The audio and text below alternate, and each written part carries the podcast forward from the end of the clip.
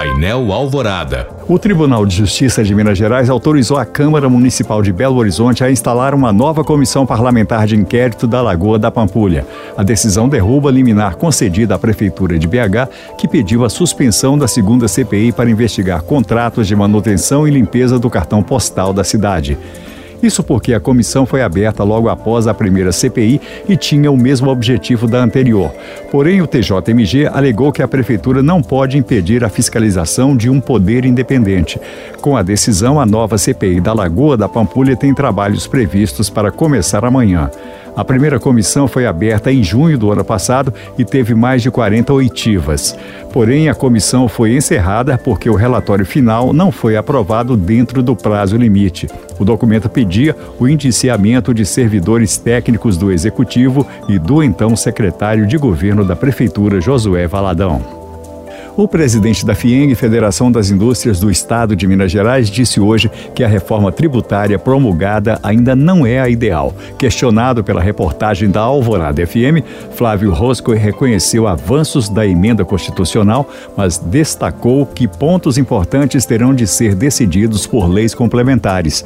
Promulgada ontem pelo Congresso Nacional, a reforma tributária institui mecanismos para evitar a tributação cumulativa ao longo das cadeias cadeias de produção.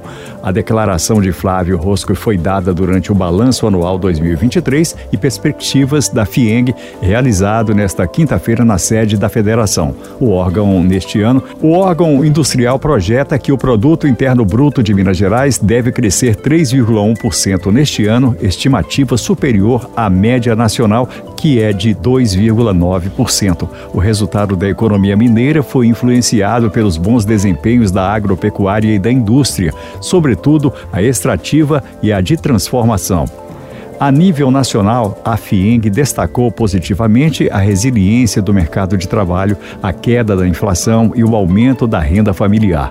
A federação voltou a defender ainda uma redução maior nos juros praticados pelo Banco Central para alavancar a atividade econômica no país. E um ataque a tiros matou pelo menos 15 pessoas e deixou mais de 20 feridas numa universidade de Praga, capital da República Tcheca. O atirador estudava na instituição, tinha 24 anos e efetuou os disparos do alto de um prédio.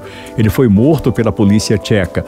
Segundo autoridades locais, o ataque não parece ter conexões com o terrorismo internacional. Em publicação nas redes sociais, o presidente da República Tcheca, Petr Pavel, disse estar chocado com o ataque a tiros e manifestou solidariedade aos familiares das vítimas.